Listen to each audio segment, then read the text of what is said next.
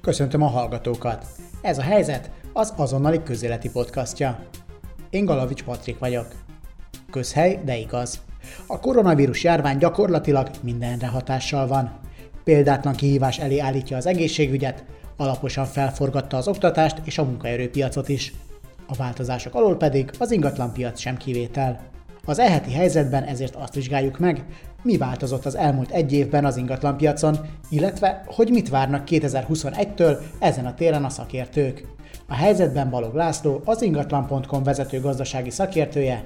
Nagyon nagy mértékben megnőtt ugyanis az alkú lehetősége a hirdetési árakhoz képest, és Balla Ákos, a Balla ingatlan alapító ügyvezetője avat be minket a kulisszatitkokba.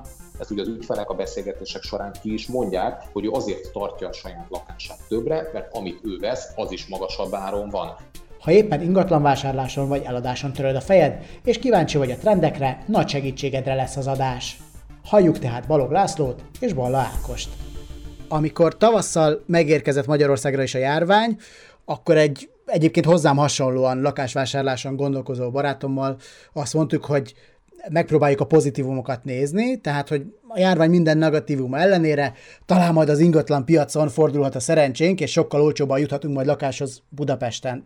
E, nyilván mi egy szűk keresztmetszet vagyunk, mert egyrészt Budapesten, és ott is inkább a belvárosban, vagy ahhoz közel e, kerestünk lakást.